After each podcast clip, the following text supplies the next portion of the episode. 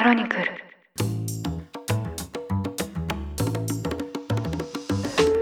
おはようございます。11月14日月曜日ニュースコネクトあなたと経済をつなぐ5分間パーソナリティの新井里奈です。この番組では1日1つ5分間で世界のメガトレンドがわかるニュースを解説していきます。朝の支度や散歩通勤家事の時間などにお聞きいただけると嬉しいです。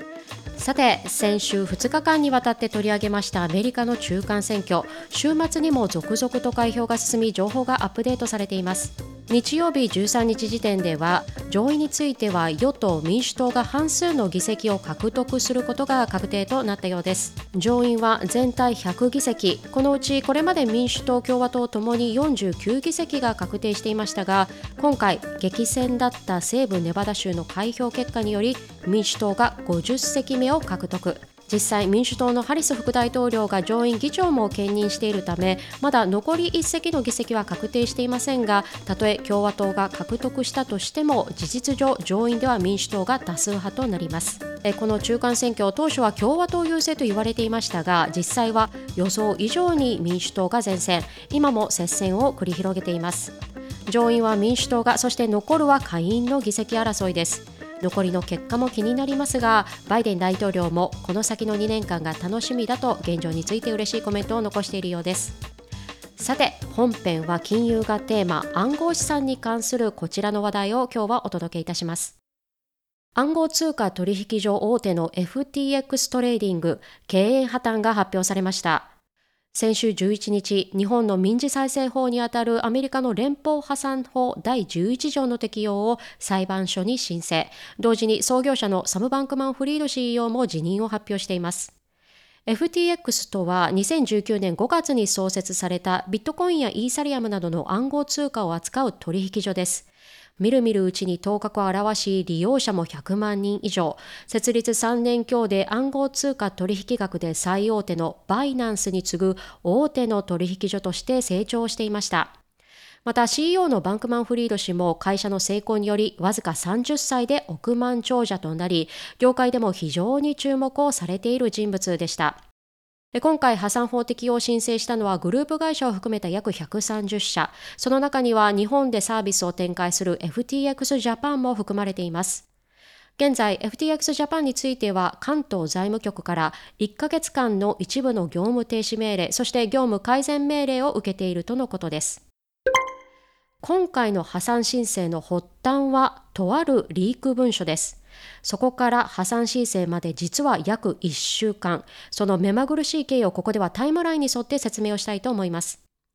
まず、今月11月2日、仮想通貨メディアのコインデスクがリーク文書を取り上げます。その内容は FTX の関連会社の社内文書、財務状況がわかるバランスシートだったんですが、FTX の資産内容を問題視する報道がそこでなされました。具体的には同社の保有する資産の多くが同社が発行した暗号資産である FTX トークンであることが明らかになり財務の健全性が疑問視されたとのことです。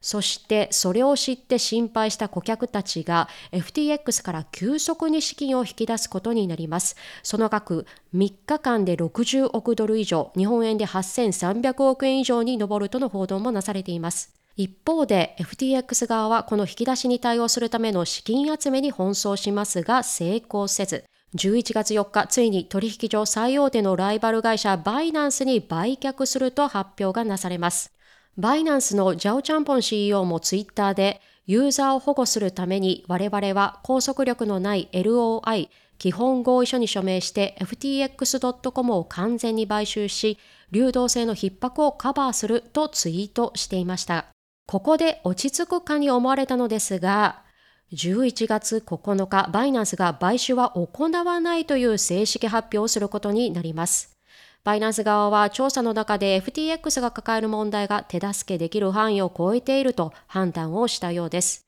こうして怒涛の1週間の末、最終今回の破産申請という発表につながっています。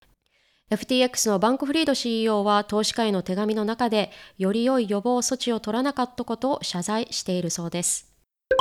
そこで気になるのが今回の被害、そして市場に与える影響です。ニューヨークタイムズによりますと FTX の債権者は10万人以上、負債額は数兆円規模に上る可能性があるとのことです。また FTX に投資をしていたベンチャーキャピタル各社への影響も出始めています。例えばソフトバンクグループは約1億ドル、日本円で141億円ほど FTX に出資をしていたとのこと。今回の件を受け、その評価額をゼロにして損失を計上することを見込んでいると関係者が明らかにしているそうです。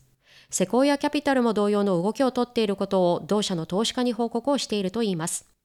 そしてもう一つがですね、FTX とアンバサダー契約を結んでいる大物アスリートたちへの影響です。現在、メジャーリーグで活躍する大谷翔平選手、プロテニスプレーヤーの大坂なおみ選手もその一人です。FTX はその他様々なスポーツチームや組織とも契約を結んでおり、今回そういった団体が訴訟を起こすかもしれないとニューヨークタイムズは伝えています。また暗号通貨市場も今回の件ですぐ反応しており、破産申請が発表された9日のビットコインの価格は一時20%以上下落しています。暗号通貨取引というと、いわゆる送り人と言われるハイリターンがある一方で、浮き沈みが激しく、価格が半値以下に落ち込む大暴落という報道もされることがあります。今回の FTX の破産申請に至るまでの天罰、一部では暗号資産のリーマンショック的な瞬間とも報道されている大きなニュースです。今後、市場全体に与える影響も引き続き目が離せません。